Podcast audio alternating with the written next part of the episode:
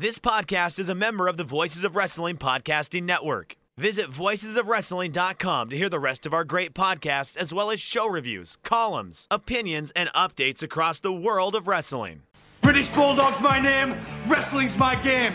In tomorrow's Daily Mirror, the amazing secrets of my life. It's red hot, so listen good. Plus, get your teeth into a free hamburger at Burger King. You feeling hungry? You want a free burger? You got it. Only with the Daily Mirror. Take a big bite tomorrow. Hit my music. Break it down. Oh, you didn't know? Stand back. I'm a nice man. Mamacita. Do you smell what The Rock is cooking?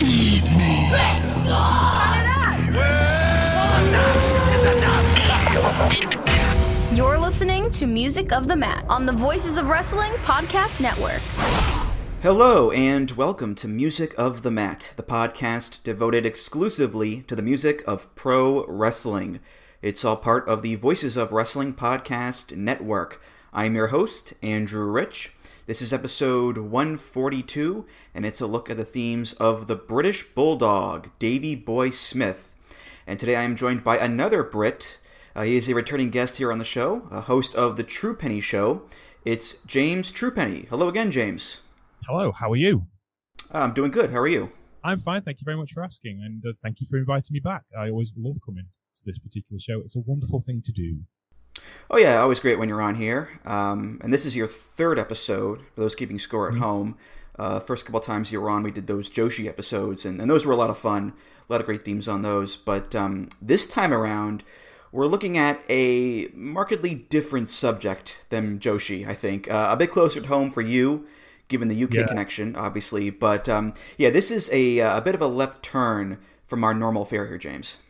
Yeah, I mean, uh, David Boy Smith, obviously, um, one of the wrestlers I watched closely growing up because pretty much watched him from him being the age of 16 for his whole career, one way or another, in various different bits of the world. So, yeah, he's from Lancashire, which is about two hours east of me, um, Golborne in Lancashire. Um, so, yeah, obviously, Wigan wrestling.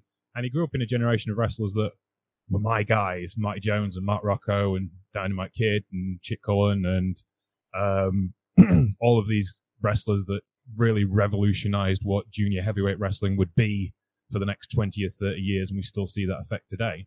So he's, he's one of my guys.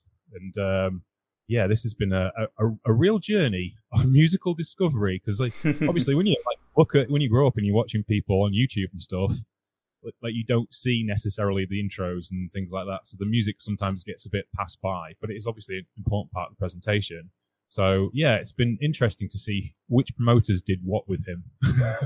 yeah, there, there are some uh, interesting choices in Davey Boy's theme history, that's for sure. But but he's had you know a very interesting career. You know, he's one of the most famous British wrestlers of all time. He was in the British Bulldogs with Dynamite Kid, which was a hugely influential tag team in wrestling history. Never a long-term main event guy, but he did main event Wembley with Bret at SummerSlam in front of that just massive, massive crowd you know, biggest match of his life, really, and always featured as like an upper mid carder for the large bulk of his career in, in WWF and WCW. Had the tag team with Owen as well, which was a lot of fun, and you know he was IC champion, tag champion, first European champion too. So yeah, never a tippy tippy top guy, but still a pretty noteworthy career um, for good reasons and and bad reasons too, which we'll get to, unfortunately, James. yes, unfortunately, whenever you talk about the Bulldogs in general, there's a an aura about them that is very, very positive, but there's an aura about them that we have to discuss, to be fair, because otherwise you don't get the whole story, do you? Mm, yeah, you talked about you know watching Davey Boy through his entire career, pretty much growing up. I I didn't have that obviously because I started watching wrestling in 03, and Davey Boy died in 02, and um, he was what 39 years old, which is just insanely young. I mean, it's so so crazy, awfully young, and that young death, along with the other dark stuff of his life and career with the drugs and the steroids and injuries and all that stuff. It, it's hard for me not to think about that with Davey Boy. They're kind of part and parcel together, really, and I don't like that, but it just it's just the case for me. You know, it's it's kind of true for a lot of wrestlers, unfortunately, James. I think, yeah, I mean, it, it's definitely of that particular era. Um, and attitudes have changed, you know, to the things that happened to Davey, um, mental health wise and physical health wise, and um, the issues he had with drugs. I mean, I was looking at I can't remember who somebody said something stupid this morning about oh, you would in the old days you would have never got an MMA fighter or a boxer quitting, uh, cancelling a, a, fight because of mental health issues, and it's like, yeah, well, Pap should have done. and those, those those things were not part of the deal. You worked and you worked and you worked hurt because you know it was even back then, especially if you were a, a big numbers guy, you were expected to. You know, we're paying you a lot of money, so we expect you to turn up. That was kind of the deal and a kind of a thing that was hammered into them in the British scene in the late seventies. You know, um, the Dynamite says book, you know, Dynamite Kid says in his book, um, he wrestled, he was wrestling on a joint promotions card for Max Crabtree, and um, someone want, they wanted him to wrestle um, a, an African wrestler whose name escapes me, but he was known as being a bit stiff and a bit rough. No one wanted to wrestle him, and Dynamite, being a tough kid, said, "I'll do it." But I want his pay packet. Um, and instead of getting ten pounds, he got paid fifteen pounds, which in this today's money is no money at all. You know, um, and even back then wasn't a great deal more. He only got like a five more than he would have done normally.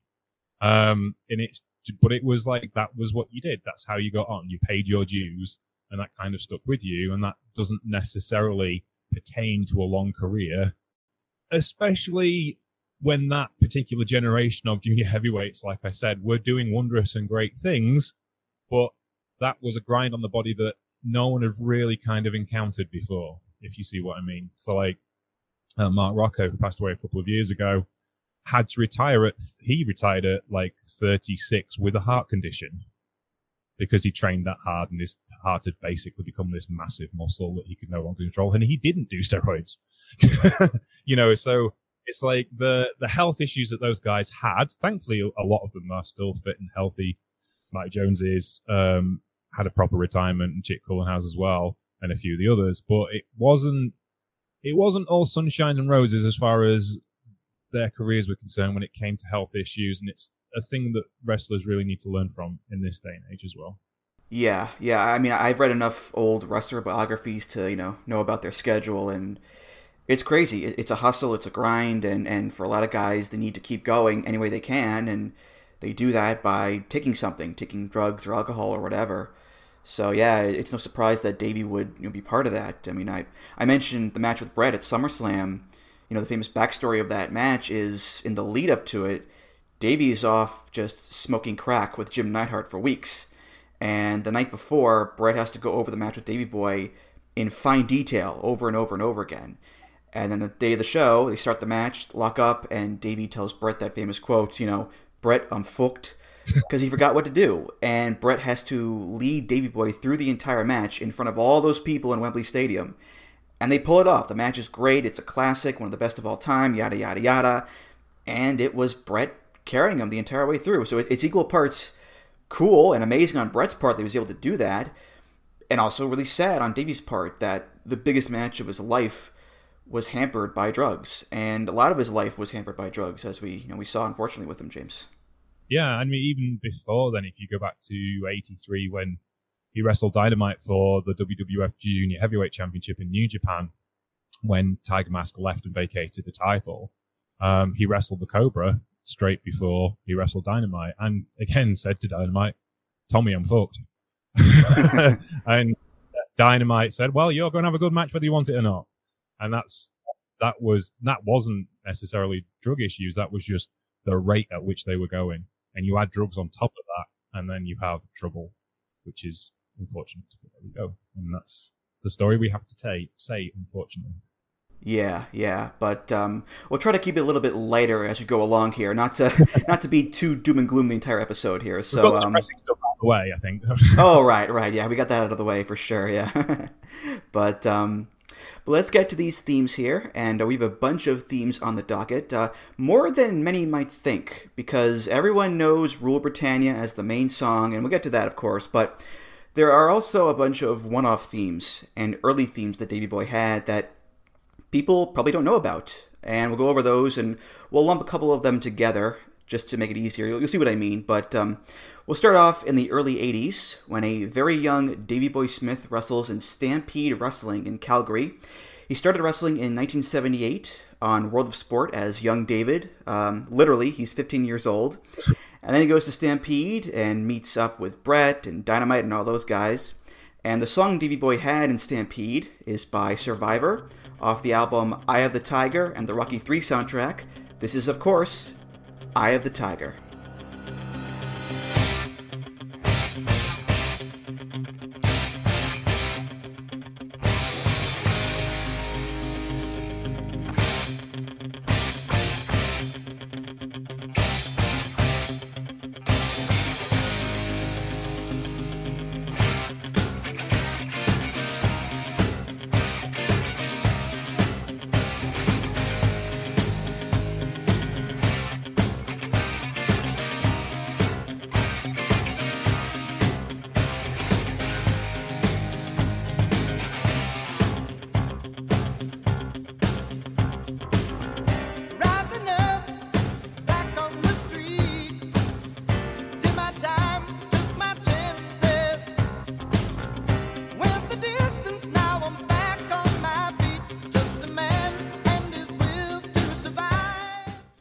This point, uh, 2022, this song has definitely reached cliche status. You know, it's used everywhere. It's in movies and TV shows and commercials, Rock Band 2. You know, it, it's the ultimate motivational hero song. The build up, the dun dun dun dun dun dun the punchy riff, bah, bah, bah, bah, the triumphant chorus and the lyrics. It, everyone knows this song. They've heard it a million times. And in this day and age, you do roll your eyes at it, I think. But you think back to 82, 83, you know, right in the zeitgeist of this song, it's number one on the charts. Grammy Award winning. Rocky 3 is a monster film. You know, if you're a heroic wrestler at the time, it's really a no brainer to use this as your theme, James, you know? I completely agree. I mean, this this listening to this threw me back to a school disco when I was about seven at Blighton Village Hall, where I now live. I've just recently moved back there, um, and it's like this came on, and the whole room went oh, because it was the hit song of the time, and it absolutely is. It's the perfect underdog song. You know, there's um, Rocky. The whole Rocky series is kind of like, um, uh, well, you know, when I was at, did my master's degree at university, it was on film. My, my dissertation was on film and sports, and obviously, I spent a lot of time looking at Rocky because my uh, my tutor made me, and I was like, I didn't really want to look at this. I was looking at other stuff anyway. But that that song is is the perfect kind of. You're right about the zeitgeist of the time. Like a lot of the films that were around at the time, um, the music matches the mood and a lot of it's very hopeful and very positive, and it, it kind of plays into where um, Hollywood was at the time, but also American politics was at the time. Reagan and you know the positivity about the American way of life and one thing, one thing and another. Um, but even I was just been watching Smokey and the Bandit trilogy again, and all of those songs that came from those films are really positive, upbeat. Like even the non-country ones are you know, there's a couple of ballads on the first film, but then you look at listen to the soundtrack of the second one, it's all boom, boom, boom, boom, boom, chase music all the time, and it's about positivity and stuff in a way that music and film just doesn't gel like that anymore. Um, but then you apply that story to a pro wrestler who's in Stampede, who's about 18 years old, who's thin and wiry and not put weight on yet, and it's the perfect song for David Boy Smith in that particular situation. Definitely, definitely. I, think the issue with this song for me is that so many wrestlers have used it over the years. Uh, most famously, Hulk Hogan. This was his big theme before Real American. Um, and it fits Hogan to a T, you know, the All American good guy, of course, but it was also used by superstar Billy Graham and Conan, Kerry Von Erich, uh, Ricky Steamboat, Dan Severn, Chris Adams. The list goes on and on and on. I mean, talk about overuse, my God. So, this is one of those cases, I think, where you have a popular song that is so popular, everyone uses it. So you can't really associate this with Davey Boy at first thought. You know, Iron Man, you think of Road Warriors. Tom Sawyer, you think of Kerry. Eye the Tiger, you know, take your pick. And and for me, it's not Davey Boy. And and part of that is, of course, this being a very early part of his career. It's early '80s Stampede, which is not the most you know widely seen part of his career. There is that factor too. I know that, but still, I don't hear this song and think, ah, yes, Davey Boy Smith. That's not what I think of first there, James. So No, I think that's the thing, and it, it goes back into the territory days, doesn't it? Really, it's like they could get away with it because they weren't going to see Kerry Von Erich and they weren't going to see Billy Superstar. Billy, well, I might see Billy, Superstar Billy Graham, but what, they were not going to see all those other guys. And it's still in a period where if you're in Calgary, you're staying in Calgary, and you know it's it's still a separate place. You can get away with it, I think, in that era, and um, and I'm sure there will be wrestlers on the indie circuits now who still use Life of the Tiger as, as their entrance music because it's it's got all of the right speed. It's like it's 112 beats per minute, which is not particularly quick, and it's got that beat of walking, which is important. Like how the beat of a piece of music actually really kind of reflects the action that goes with it, and it's and it's about walking. If you watch the video for this, um, which I'm sure you can find on YouTube, it's people just walking everywhere. Like they're all meeting up and they're walking somewhere aimlessly walking. It's always walking. So it's ideal for a walk on for a wrestler. And you've got this. Um,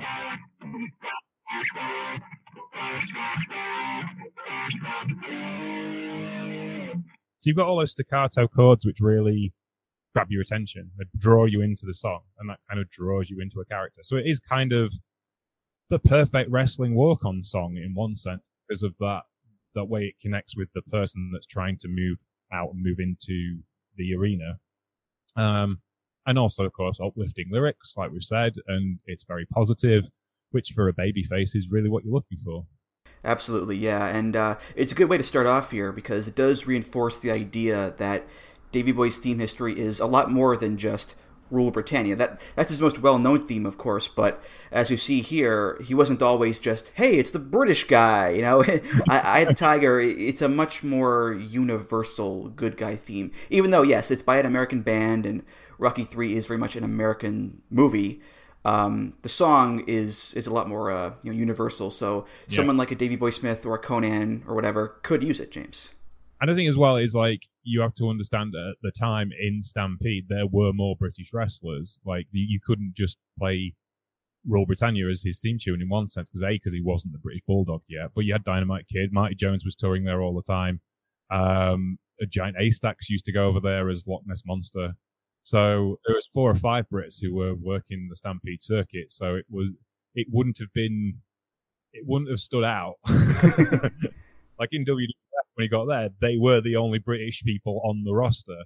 So it just like playing Union Jack, playing um uh, any form of British nationalistic song just wasn't going to work. right, right. So in 1983, uh, Davey goes over to New Japan Pro Wrestling and does a few tours there. And he has three songs in New Japan that we'll talk about here. We'll lump them all together and play them all at once here. So first is a song called Agatha by Parachute.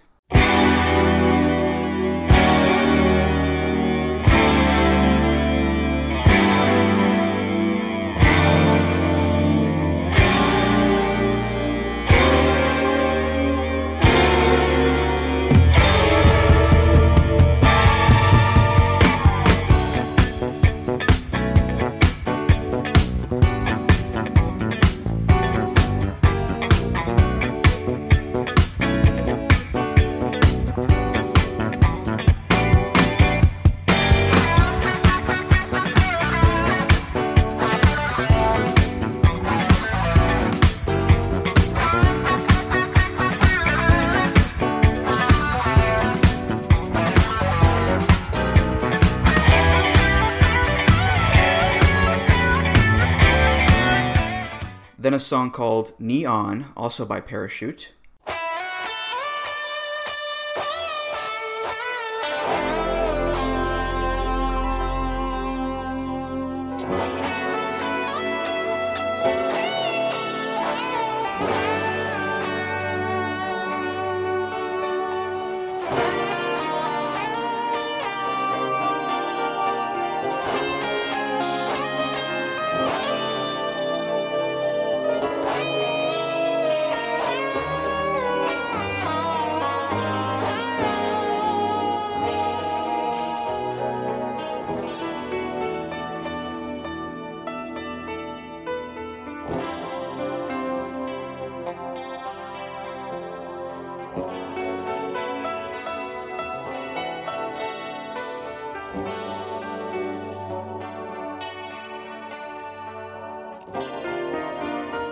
Finally Jungle Waterfall by Return to Forever featuring Chick Corea.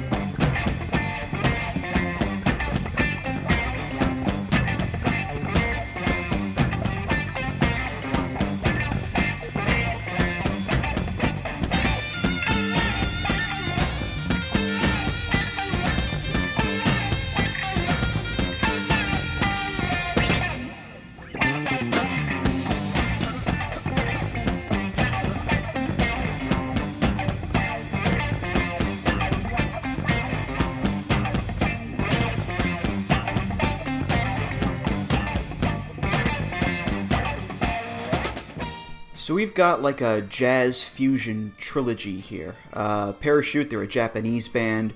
Return to Forever, an American one, and uh, some some different flavors of jazz fusion here. Um, Agatha is the zippier, fast-paced song. Neon is slower, more emotional of a tune, and Jungle Waterfall is just a straight-up funky brew. So even though it's the same genre, they're different, you know, takes on it. So yeah, I don't have a ton to say about these songs. They're they're fine. Um, I'm just not a big you know jazz fusion guy. I'm I'm more of a, a prog rock kind of weirdo, James. That's that's more my cup of tea, I suppose. I learned the beginning to Agatha.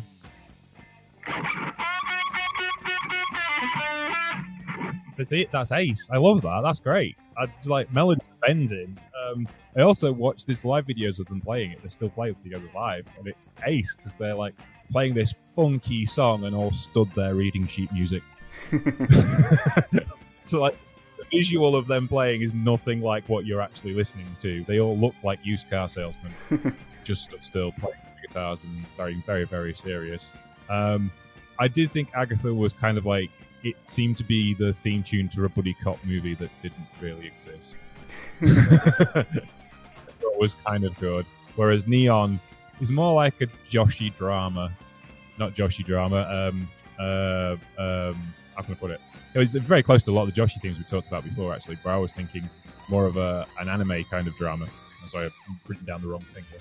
Yeah, so it was more of an anime drama, like you, like the quiet scene in a Dirty Pair film, where uh, Kei and Yuri are discussing their feelings about a certain character.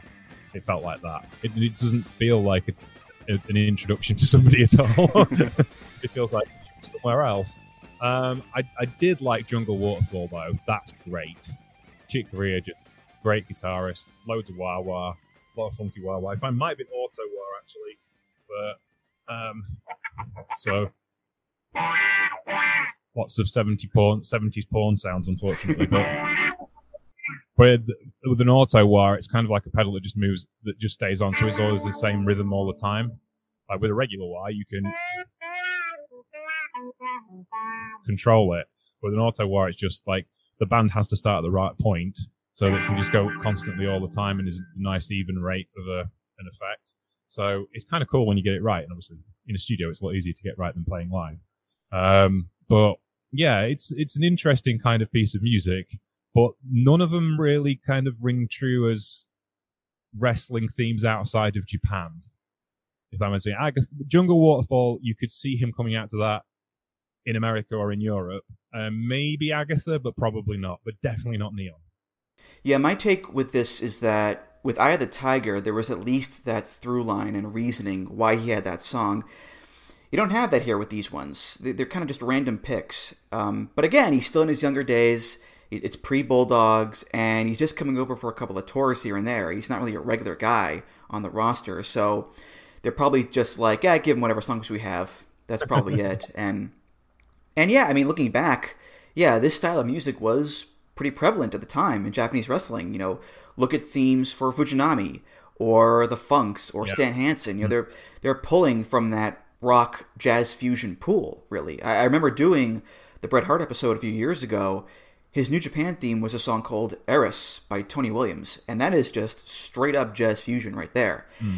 It's only when we get to the 90s that we get the Four Pillars and, you know, the Three Musketeers, and we get these big, epic, intense, you know, guitar, big keyboard songs and all that. But '80s, this is still the predominant sound, James. That's for sure. And as well, it kind of like you think about the people who were in Japan at the time who did have other theme songs. It's part of the reason why they stood out. I mean, numbers. I'm thinking, like you mentioned earlier, about Road Warriors and, and Iron Man. You know, that's going to stand out when everyone else is coming out to this jazz rock punk fusion, and then you've got them coming out to Sabbath. Right. it's, it's it's a bit like um, just this sh- shock of this different kind of music, and it helps people stand out. These songs do not help you stand out, but as you said, Davey wasn't really standing out that much at the time. You know, they were going over as Bret, Davey, and um, Dynamite, and Dynamite was the leader of the gang, if you see what I mean. And they were all heels. Um, Chris Adams would occasionally join them as well. Um, and they were all heels going up against Tiger Mask. And it's kind of just, they weren't expected, he wasn't expected to be top of the tree just yet. He's a young boy, still is a young boy, and even though he's like six or seven years into his career, he's still not quite considered the draw yet to be able to stand out. So you kind of need a generic theme song for a generic wrestler, if that makes sense. hmm Yeah, for sure. Yeah, yeah. Um, you know, in, in the lead up to this episode here, I went online and um, I tried to see if there were any uh, Davey Boy matches on New Japan World, and there are a couple of them on there. Uh, one against the Cobra and a couple against Dynamite, and uh, it's amazing. You know, it's only a couple of years removed from World of Sport Young David, but he's already gained a fair amount of muscle mass in those short few years. So um, he's not as big as he was in the 90s, mind you, but still, World of Sport, he's like a stick bug. And now it's a few years later, and he's bulked up. And he'll keep bulking up uh, considerably over the next couple of years, uh, James. That's for sure. Yeah, I mean, um, I think the probably the best, like the way you can track it. There was a match he had with Dave Finlay the third, the current David Finlay's dad, uh, on World of Sport, and he had just come back from Canada for, I guess he was visiting family, and he got a he got a match for whilst they come back because a lot of the guys did that at the time. They'd maybe only come back for two or three days or a week, but they'd wrestle matches for um, joint promotions, and he's wrestling David Finlay, and um, you can tell how much he's bulked up because he's just he's not the size he would become, but all the everything's in the right place for that to happen.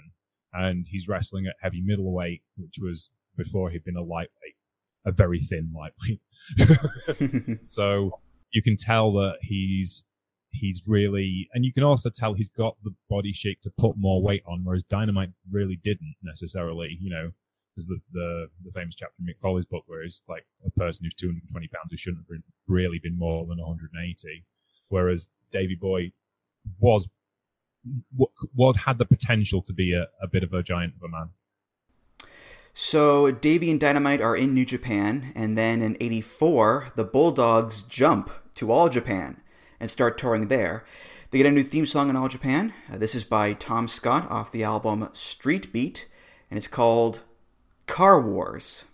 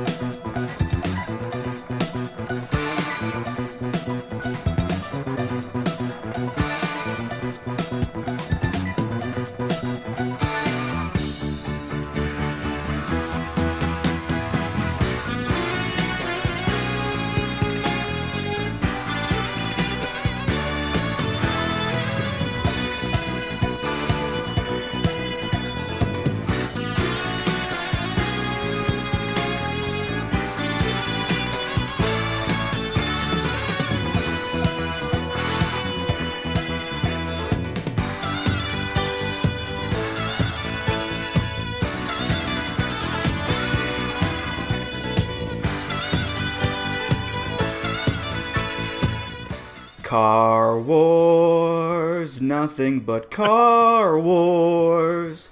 Give me those Car Wars, don't let them end. Uh, first of all, the song is called Car Wars. There are no car sounds in this song. That's false advertising, okay? but um, but no, seriously though, the feeling I get with this one is a busy road with lots of traffic, lots of hustle and bustle, cars moving everywhere. So, yeah, in that sense, it's an appropriate name. And, you know, we had the jazz fusion stuff in New Japan with Davey Boy, and now he's in All Japan with Dynamite, and he still has jazz fusion there. So there you go. but um, but I will say this: I did find this song to be the catchiest of all of his jazz fusion themes. Uh, I did find myself humming along to it as it uh, played. So uh, you know what? Hey, it's a, a fine song. It gets a thumbs up from me there, James. Yes, I think so as well. It, it very much of its era, but uh, there's something I was listening to and I was going, I have heard something like this before, and there's lots of drones in it because it's like it's like that, and I was like, hang on, Meddle by Pink Floyd. That's Abdul the Butcher's theme in all Japan. Oh, that's got drones in it too. And I went yeah, one of these days, right? Yeah. Yeah, it was like, ooh, that that that's maybe Baba had a thing for drones, but that's kind of like you know, it's very kind of similar. And of course, if you have a piece of music, one popular wrestler and can mimic it or take a theme from it, it kind of drifts you along into the next wrestler. And Dynamite and uh, Abdullah were good friends as well, so that may have been one of the reasons why. It just it could have been coincidental entirely, but it does seem to be like I wrote down in my notes. It says it seems like what Baba's idea of a theme should be. like he's got an idea of theme is, and that's how it should be. Yeah, again, we're a ways away from the days of, you know, Grand Sword and Holy War and uh, Take the Dream and Hard Crash and all those songs. So, yeah, but um, what's interesting about this song to me is the way the timeline went because they joined All Japan in 84 and went to the WWF soon afterwards, and they started using Rule Britannia in WWF, which we'll get to in a second. And then the Bulldogs left the WWF in 88 and went back to All Japan for a little bit, but they kept using Car Wars in All Japan. They didn't change it to Rule Britannia. And by that point, they are firmly the British Bulldogs, they are the Union Jack team, all that stuff. But they kept theme song loyalty for Car Wars in All Japan. That That's quite something, James. Did the British Bruisers use it, or did they use something different?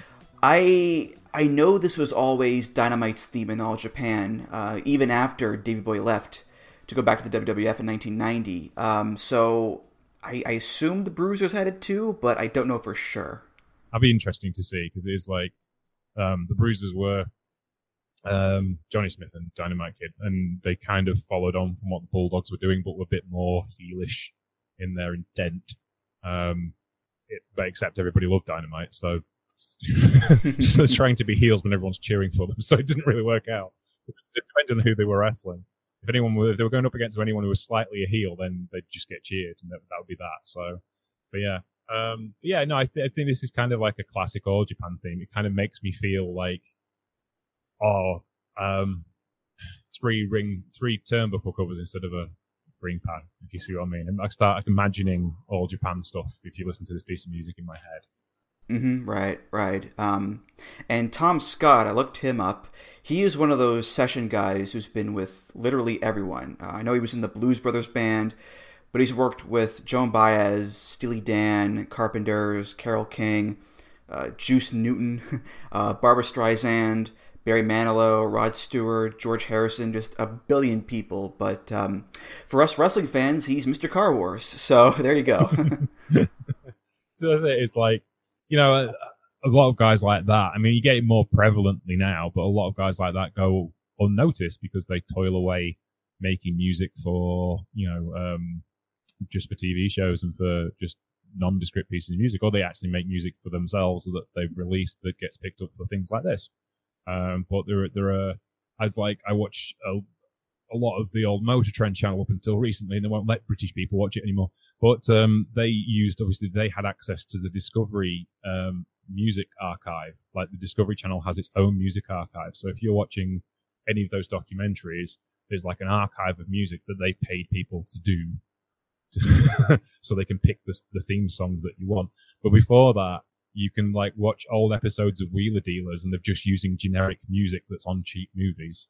So I was like, I watched um, Chris Rock's Head of State has the same music as episodes of Wheeler Dealers, which is a bit weird. There but there is wrestling in Head of State because they filmed it at a TNA show.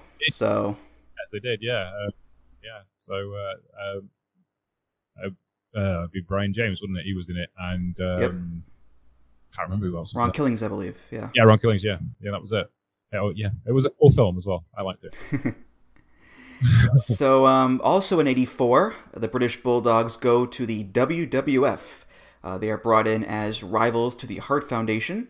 And of course, they eventually win the tag team titles from the Dream Team at WrestleMania 2 with Ozzy Osbourne in their corner. And the WWF is where we get the Bulldogs' new theme and Davey Boy's new theme. This was originally written as a poem in 1740 by James Thomson and put to music by Thomas Arne. And this version is done by Leonard Bernstein. Sorry, Leonard, Bernstein. and the New York Philharmonic Orchestra. Uh, this is Rule Britannia.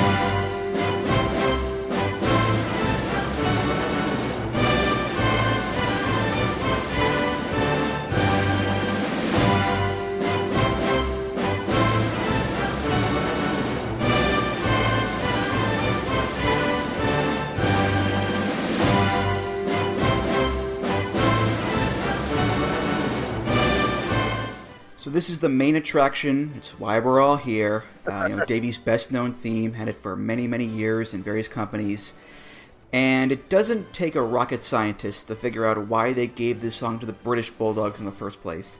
You know, it's one of the most famous British patriotic songs of all time. And when you have a team whose primary characteristic is, we're from England, they're going to go for the obvious choice here. Um, I mean, the the stereotypical music for foreign wrestlers is a time honored tradition in wrestling, James, and this is no different. No, this is this is no more different than the Orient Express coming out to a piece of music using pentatonic scales. uh, it's, it's yeah, it, oh, this song. Um, I have a hard time with patriotic songs being British because there's there's a history we have as a country which isn't pleasant and this song embodies it top to bottom. Like the original, like the original version of the song was the original version of the poem was written in like the 1700s, and it was kind of like rule Britannia, Britannia rules the waves, in the sense of to exhort us to go rule the waves, which we did. And then what did we do with that power? Well, slavery. Anyway, um, so, so it's like it's it's the it's a piece of music that when I was a kid and was much more simplistic in the way I dealt with my nationality, and is something I've had to come to terms with since we left the European Union, and a lot of people will have done as well. Um, it's it's got it's loaded with lots of politics, as most of these songs are. I mean, of all the patriotic songs, I kind of like Jerusalem, and um, because it, it's much less, it's much more neutral but it's there's there's um, there's connotations about Christianity in there as well, which is also another minefield we'll not get into today. But um, Rule Britannia is all about British dominance, and it, the meaning of the song changed from trying to be dominant to actually the dominant force in European politics and then world politics for however long, and its exploitation of the empire and horrible things. So there's a lot of connotation in this, but it's also joyous as well. I don't want to be completely negative about it. It's played at the last night of the proms. It's the final song of the celebration of British classical music every year. You know, the BBC cover it every September at the Royal Albert Hall. The BBC Philharmonic play out Rule Britannia as the final song of the final night of the proms. And it's a three week long celebration of classical music that, and largely British classical music um, and that's great. That's a wonderful, wonderful thing and a tradition that I wouldn't want us to lose as a country. But there's also connotations going on with this song. But in the basic principle of how to advertise a to a greater world in the World Wrestling Federation, and you're trying to nationalize this product and then internationalize this product, of course you go with that. It's the obvious thing to do. Mm-hmm. Well, you're talking to an American here, so uh, if anyone knows a thing or two about patriotic songs and dicey history, it's us, my friend. Okay, come on now. but um, But yeah, I, I think of this as like the equivalent of Lex Luger using Stars and Stripes Forever. You know, the super patriotic American guy using super patriotic American music. This is the British version of that. And you know, the Bulldogs they had the Union Jack flag, they had the Union Jack gear and all that. They're called the British Bulldogs. It's in their name for God's sake. So the song does complement that, I think, and and also it's a very upbeat sounding song in general too. It has that pep to it. It it makes for a good theme, especially for like an energetic, athletic face team like the Bulldogs. Um, and it works better than say "God Save the Queen," the anthem, which is slower and more formal. So um, yeah, of those two options, I suppose um, Rule Britannia is the better choice, James. The only wrestler to use "God Save the Queen" as any form of theme song um, would be Rockstar Spud in Impact Wrestling when he had his feud with EC3. And at Wembley, I think it wasn't Wembley, it was the big show they did in London that year when they had a street fight. He started singing an a cappella version of God Save the Queen, and the entire crowd joined. um, and then he got his head kicked in. Uh, but it was was a cool televisual moment and kind of the exact thing that Spud is famous for that he does so well. Yeah, when I think of God Save the Queen in wrestling, I think of the match between Pac and Masato Yoshino from Dragon Gate. Um, it was the match for the Dreamgate title where Pac won it, and uh, in Dragon Gate, before every you know big title match, they play the Japanese national anthem, and for Pac, they also played God Save the Queen. So they play the Japanese national anthem, and they get through that fine and then they start playing God Save the Queen, and Pac immediately attacks Yoshino during it, like because you know he's a bastard and he doesn't respect his own national anthem. Like it, it's wonderful. So yeah. Um, but getting back to Rule of Britannia here, uh, like I said, this was Davey's theme first with the Bulldogs, and then as a singles guy in like WWF and WCW um, as a face and a heel. You know, later on we'll talk about his last theme that he had in 99 2000 when he was a bad guy, but I'm talking about the heel run of like 95 to 97 when he was with, you know, Camp Cornette and Owen and the Hart Foundation, like that run.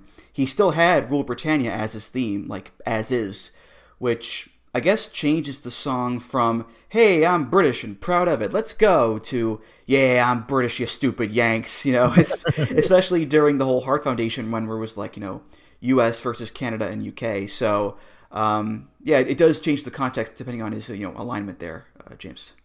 I th- yeah, I think there's there's also that period of WWF history wasn't known for its cultural sensitivity. No, um, no, no, no.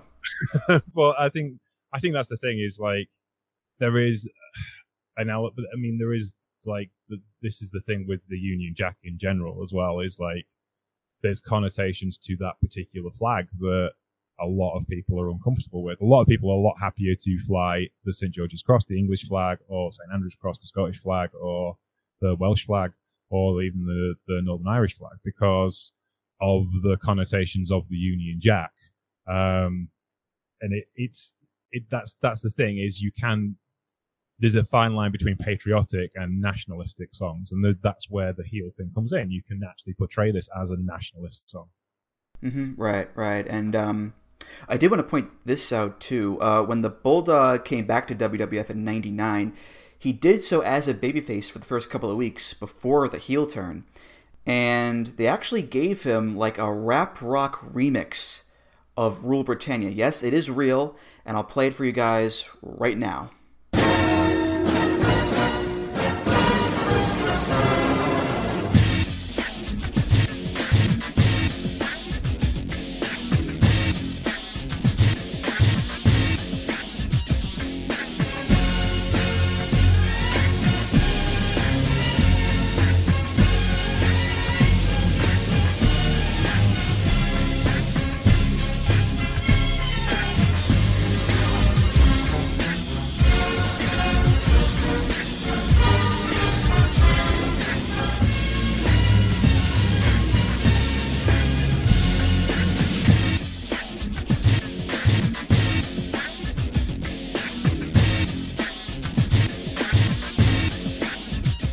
Yeah, this was very much a short-lived song, but um, but the intent I think was okay.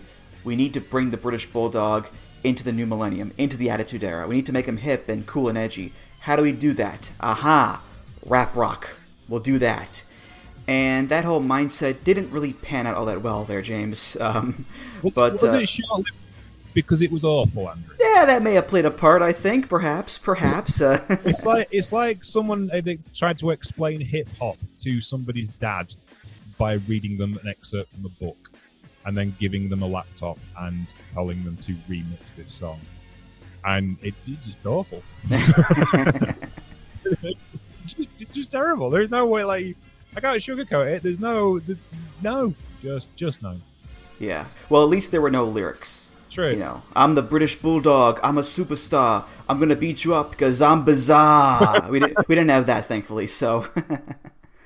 What's so special about Hero Bread's soft, fluffy, and delicious breads, buns, and tortillas? These ultra low net carb baked goods contain zero sugar, fewer calories, and more protein than the leading brands, and are high in fiber to support gut health. Shop now at hero.co. So uh, the Bulldogs, known for having ruled Britannia, of course, but um, there is one instance where they had a different song in WWF. Uh, it was on a 1986 MSG show. The Bulldogs came out to this song. It's by Loverboy, yes, that Loverboy, off the album Lovin' Every Minute of It. This is the title track, Lovin' Every Minute of It.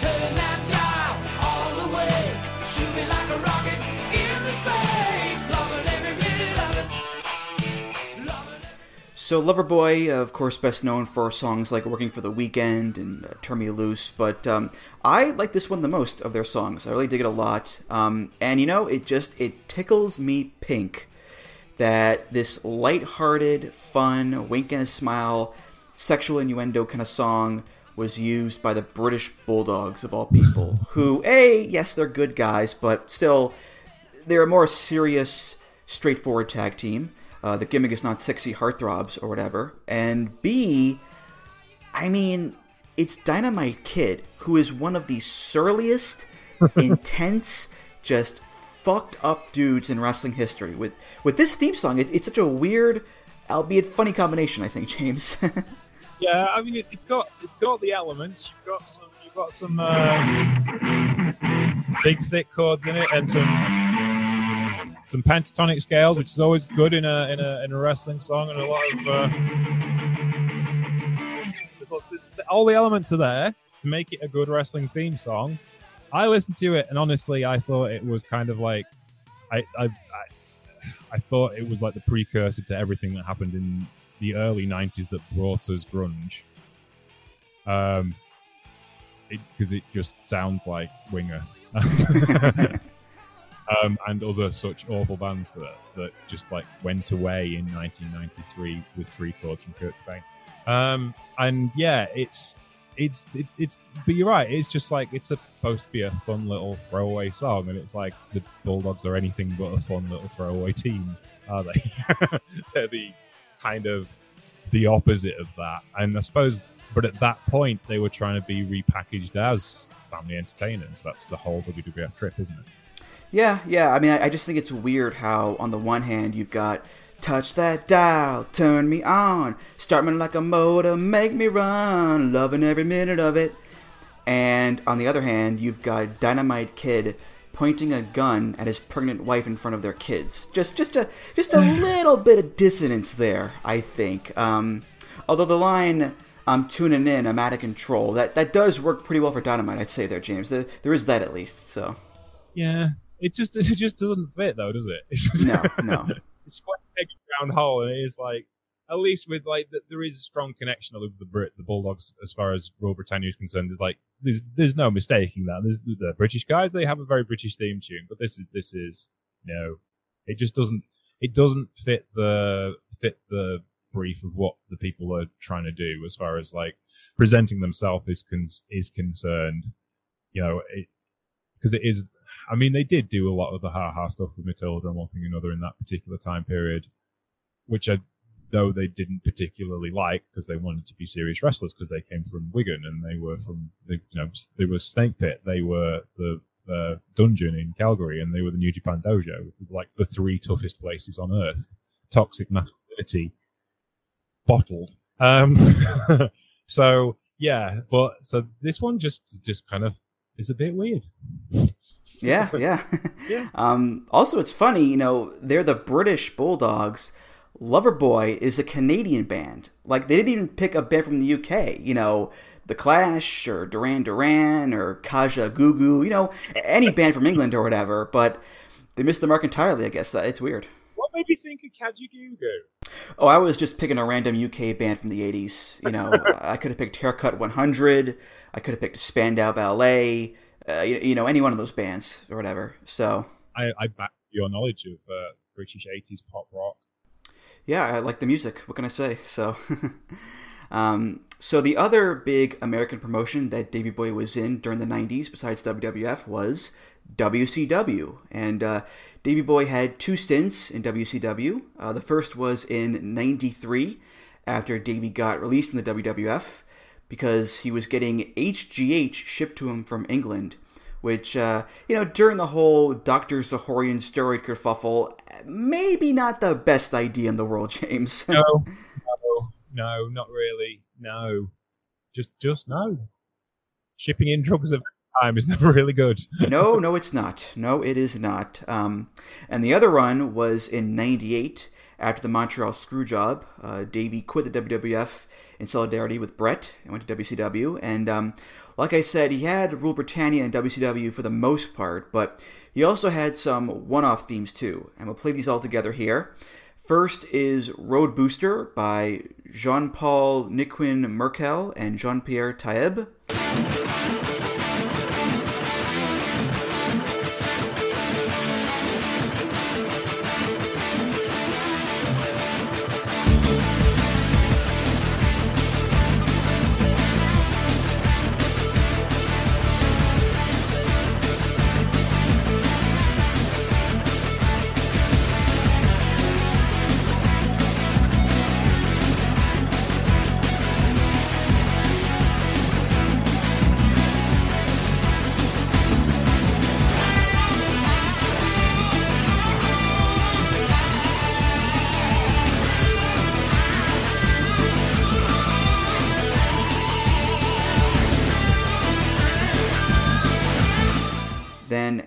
Hellraisers by David B. Fields.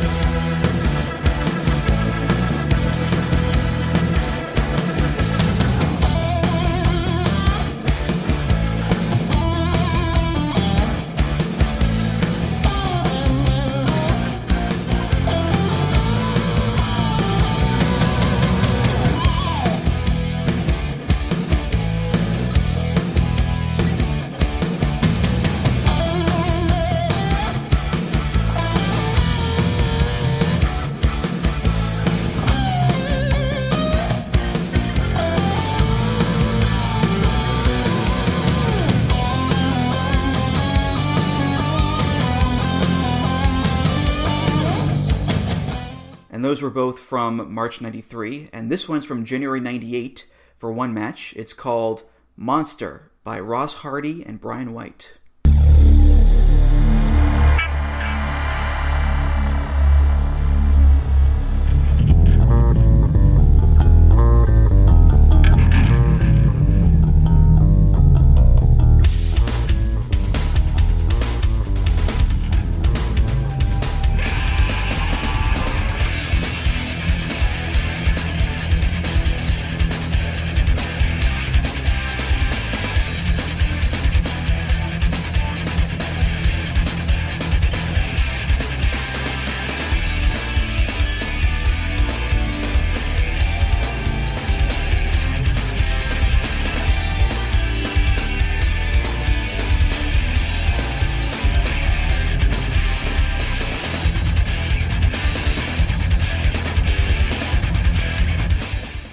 So we had the Jazz Fusion trilogy earlier in New Japan, and now we have the WCW Hard Rock Library Song trilogy. And, you know, we've played these kind of songs a million times before. They're a staple of WCW, and yeah, they've got intensity and energy and all that, but it's funny, they kind of mirror the Jazz Fusion songs from before in that they don't really stand out as Davey Boy Smith themes. They're fine, but they're also very generic and run of the mill songs, and they don't say Davey Boy Smith, James, you know? No, it's it's the kind of things that Brian Pillman turned down, really. it's it's I mean you've got they are just like kind of standard um,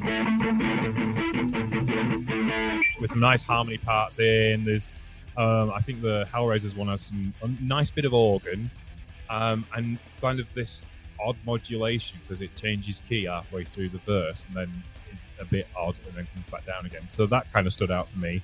But from like from a technical point of view, they're kind of cool. But I do notice one thing I did notice between them is the ones from '93 are very much of hair metal kind of um, Van Halen.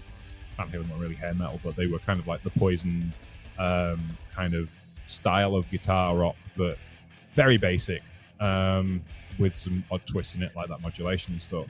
And then we listened to the one from uh, 98, the Ross Hardy and Brian White one. Um, that 1998 one sounds a lot more kind of on the Chili Peppers Rage Against the Machine kind of end of rock music. In fact, um, I was listening to the Van Halen album for Unlawful Carnal Knowledge, and I was on the way here, and I drove up. This, I'm working from my studio today, and I was listening to that, and I'm going, "This is kind of mid '90s," and there's bits of that in this, like the there's one track on that album where Sammy Hagar is just talking over the music; he's not singing. Um, Lost a Pleasure Dome, I think it's called. And the the chord sequence is very similar, and there's the the bass line is very Chili Peppers and kind of very Rage Against the Machine in it as well. It's much more nu metal. You can see the way, like the way the charts has and and our uh, rock music changed, and it sort of started to affect even the WCW rock music library. Yeah, you can definitely tell that uh, Monster is the heaviest of the bunch, um, especially with those drums. But um, what's strange to me about this is that, you know, with the jazz fusion stuff in New Japan, he was just Davey Boy Smith, this young guy from England, but in this case, it's 93 and 98. And at that point, you know, he is well and firmly established as the British Bulldog. Like, he's the guy dressed in Union Jack with Rule Britannia as his theme. He's that guy, and he'll still be that guy in WCW. And yet, for some reason, they gave him these generic rock songs. Even though, yes, they were only used for like a week or whatever each. It's like it's hard to understand why they didn't have Rule Britannia from the jump. And and this happened twice. This happened twice. It's crazy. like you're WCW, you know Davey Boy's coming into the company. Just get Rule Britannia. It's not that hard. Like is WCW that incompetent that they screwed up twice like that? The answer is yes. Yes, they are, James. it's also not like you have to pay any rights for Rule Britannia. It's open source music. that copyright had been passed long before. It's a traditional folk song. Go find the Atlanta Philharmonic and stick a microphone in front of them. You're done. That uh, that's simple. Yeah. yeah, it's that simple. That's all, it, all they really need to do. And I'm pretty sure they could have found a generic version of it using like MIDI violins or what have you. Uh, but yes, interestingly, the only time I saw Davey Boy Smith, Smith, sorry, wrestle live was between his '93 WCW run and him going back to the WWF. And wasn't it um, All Star Wrestling? Was that the name of the promotion? It was Joint Wrestling. Um, actually, it was the last ever tour of Joint Wrestling, um, Max Crabtree's promotion. Um, and essentially, what happened was they did a tour of all of the um, big, uh, com- like there are buildings in the UK that are usually owned by local authorities. Okay, so like local councils own them, which is great if you're running an event because it's guaranteed money. They will pay you if only two people turn up. They might not book you again, but they will always pay you. okay, and Joint did a tour of those kind of halls, and they played Scunthorpe Baths, which is the the big hall around us. It's now a very different building. It's like a ten million pounds spent on it. And it's a massive place, but back then it was the baths, the swimming pool, and they used to cover over the swimming pool with boards in the winter so you could have bands on. I've played Scunthorpe Baths many a time, and it was horrible back in the day because they only put boards over the swimming pool. And even when they modernized it, they didn't fill in the swimming pool. So sound just disappeared into the ether. You could be playing with a massive PA system and like three people at the front going, What are you doing? Hear you. Turn it up.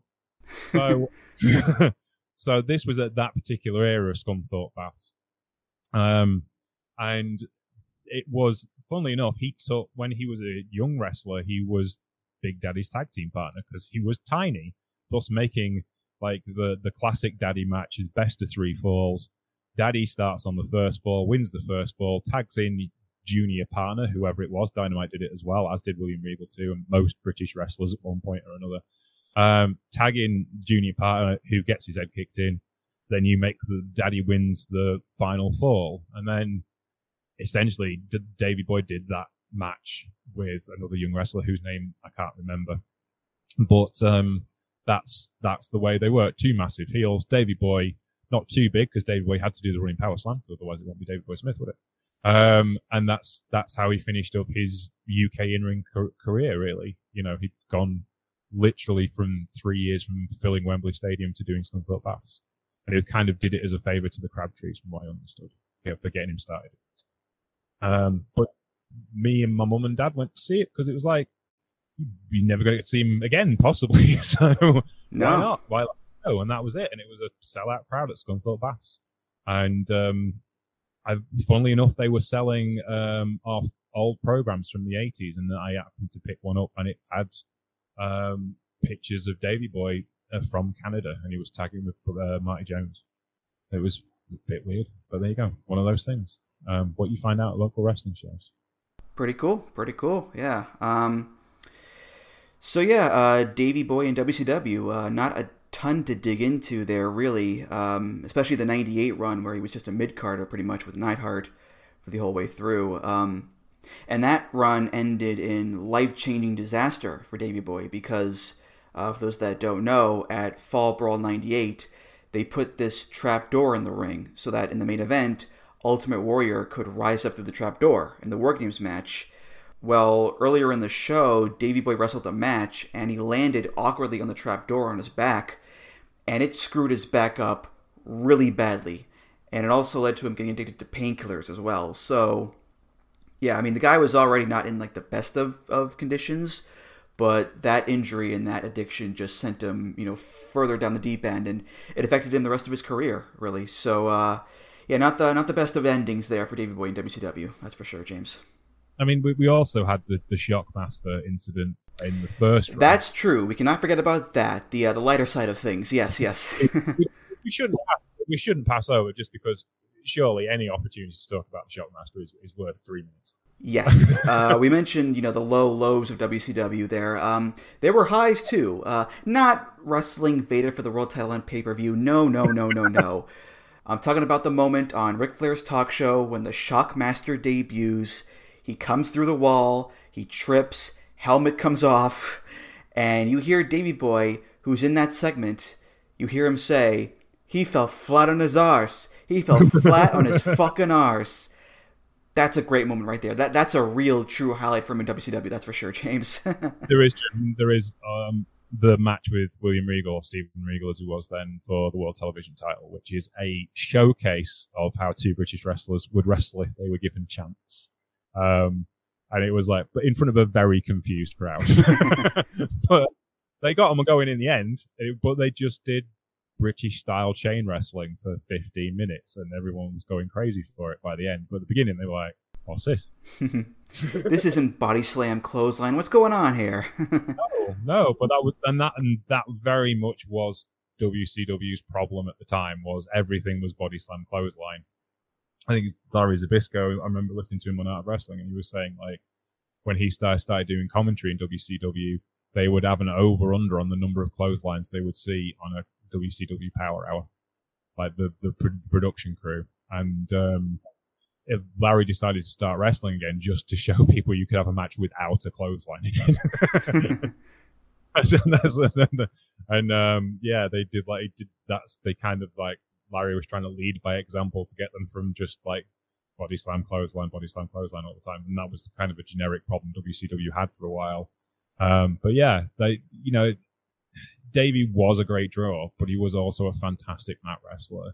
And the my regret of that the WWE era of his stuff, and certainly WCW era, less less so in WCW, was the fact you didn't really get to see that because he was kind of lumbered with the Warlord and other lumpy wrestlers that were fine, not horrible, but you know they weren't really they weren't they couldn't really showcase his talents as far as like creating a solid professional wrestling match. And it was only like later when he's tagging with Owen and and things like that where he really gets to show off his chops as a straight up pro wrestler. You know, I think the um, I did a show. I occasionally do a podcast called the Random Wrestling Review, and they asked me to do one of the Attitude Era shows, and he's wrestling Ken Shamrock, and it's a brilliant piece of work, and it gets underrated because it's oh, it's David Boy and Ken Shamrock, but actually, no, it worked really well, and you know, Ken was still at that point where he wasn't a pro wrestler yet. He was well, he'd always been a pro wrestler, but he wasn't back in the groove of being a working pro wrestler instead of a shooting pro wrestler.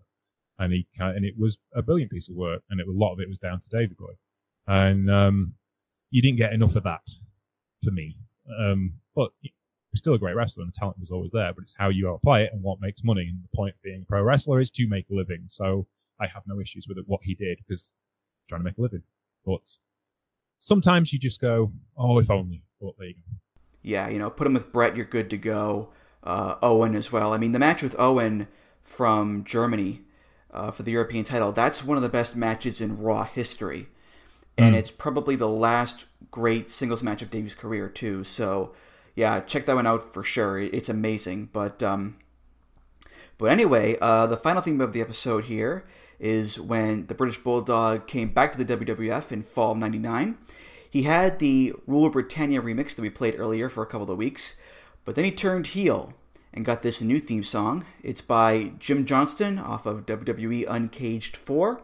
It's simply called Bulldog.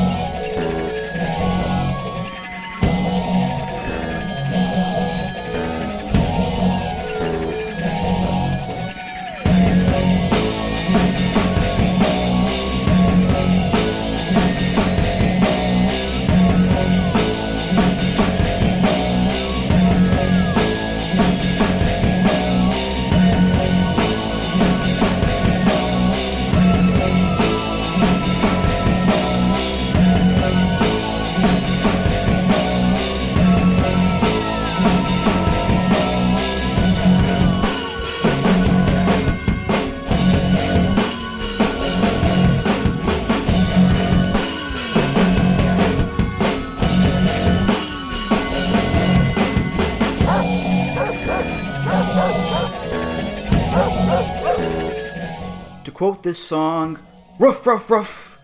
Um, yeah, this is not your older brother's British Bulldog. Uh, no more Rule Britannia, no more Union Jack pants. Now he's got jeans and a bad attitude and a new theme song. I mean, this is classic late 90s Jim Johnston crunchy guitar riffs in here. It's got those, you know, creaky notes at the beginning too, the spooky doo, doo, and the keyboards during the hook the barking dogs. It, it's all meant to convey this new surly, unhinged, mean character that the bulldog is now. And I think this portrays that much better than Rule Britannia does, James.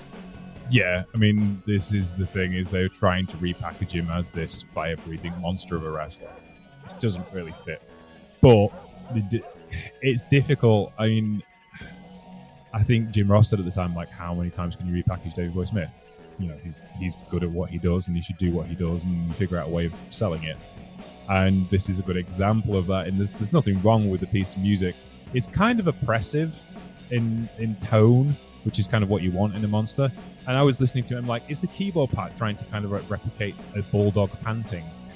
Like a half of it which is never good because that sounds like he's exhausted. But but it's it's it's classic Jimmy Johnston, very much so. It's very much of the genre. If you listen to the Vader theme, the Vader theme's a bit more complicated, but even the the Breaking Glass theme is very similar to that in its simplicity. He's very much trying to create this character through the music. Um, and but I mean, it wasn't. It was the possibly the most financially viable run Davey had in a short period because he got rushed to the main event quickly as someone who came in quickly. He was always a big draw in Europe, so he's always well worth having around as far as like popping houses on European tours was concerned.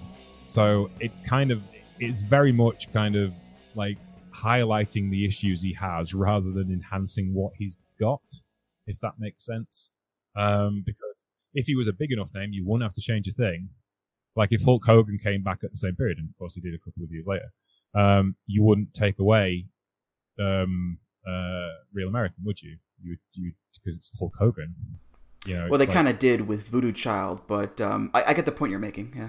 that, that was Hollywood Hogan, not Hulk Hogan. Though. You see what I mean? Oh, They- semantics, semantics. Antics, they- they I mean, they did repackage Hogan, but that was that was kind of a different thing. But it there's things going on with this song which kind of like reflect the underlying issues Davey had at this point with his career.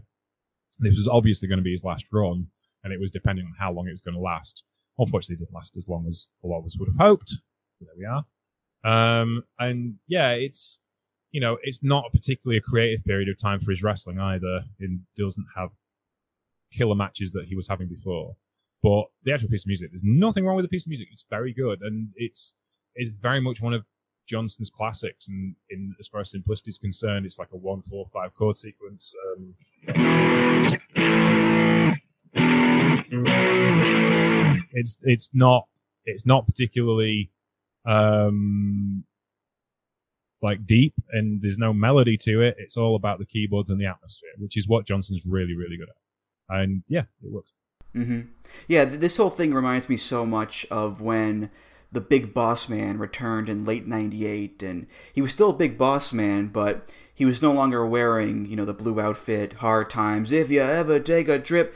No, now he's got the vest, the gloves, new theme song. It was all to say, yes, this is the Big Boss Man, but it's a new era of the Boss Man, where he's just this plain old evil bastard.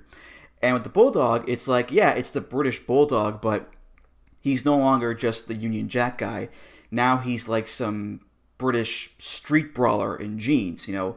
And the new theme reflects that. You know, it's called Bulldog, not British Bulldog. There's no UK flavoring to this song at all. And I think in this case it's a good thing because with the WCW themes, there wasn't those British stylings in there, but it didn't work because he was still Union Jack British Bulldog. But in this case, if you don't have them in there, it's okay because the intent of the song is to say that this is, you know, a new take on the Bulldog character, James.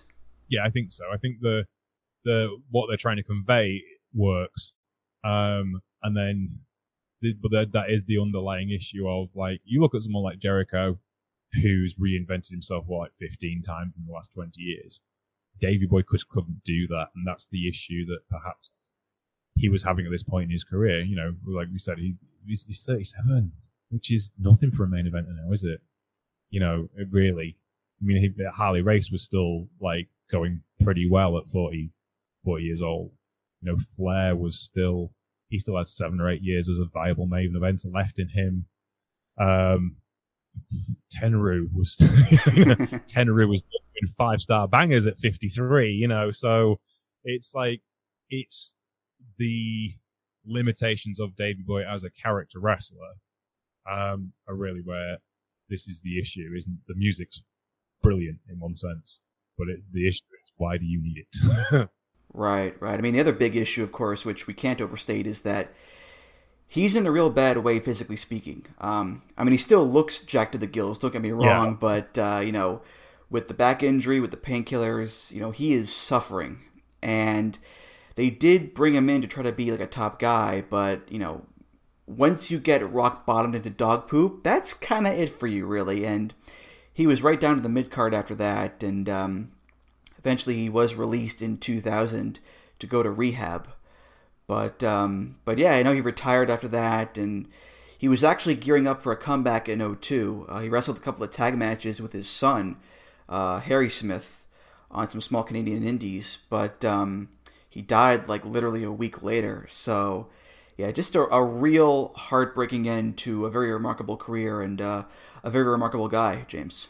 yeah, I think so. I mean, you you look at that; as a 25 year career, and he starts off in a situation that's awfully familiar for wrestlers from that period, but he he chose to leave and put his put himself into a place that was a complete unknown. All right, Dynamite had gone first, and Marty Jones had spent a bit of time there, and Stephen Wright, so he knew it was a viable it was a viable proposition of going to Stampede and trying to stand out rather than staying in the UK, which was low payoff but low risk.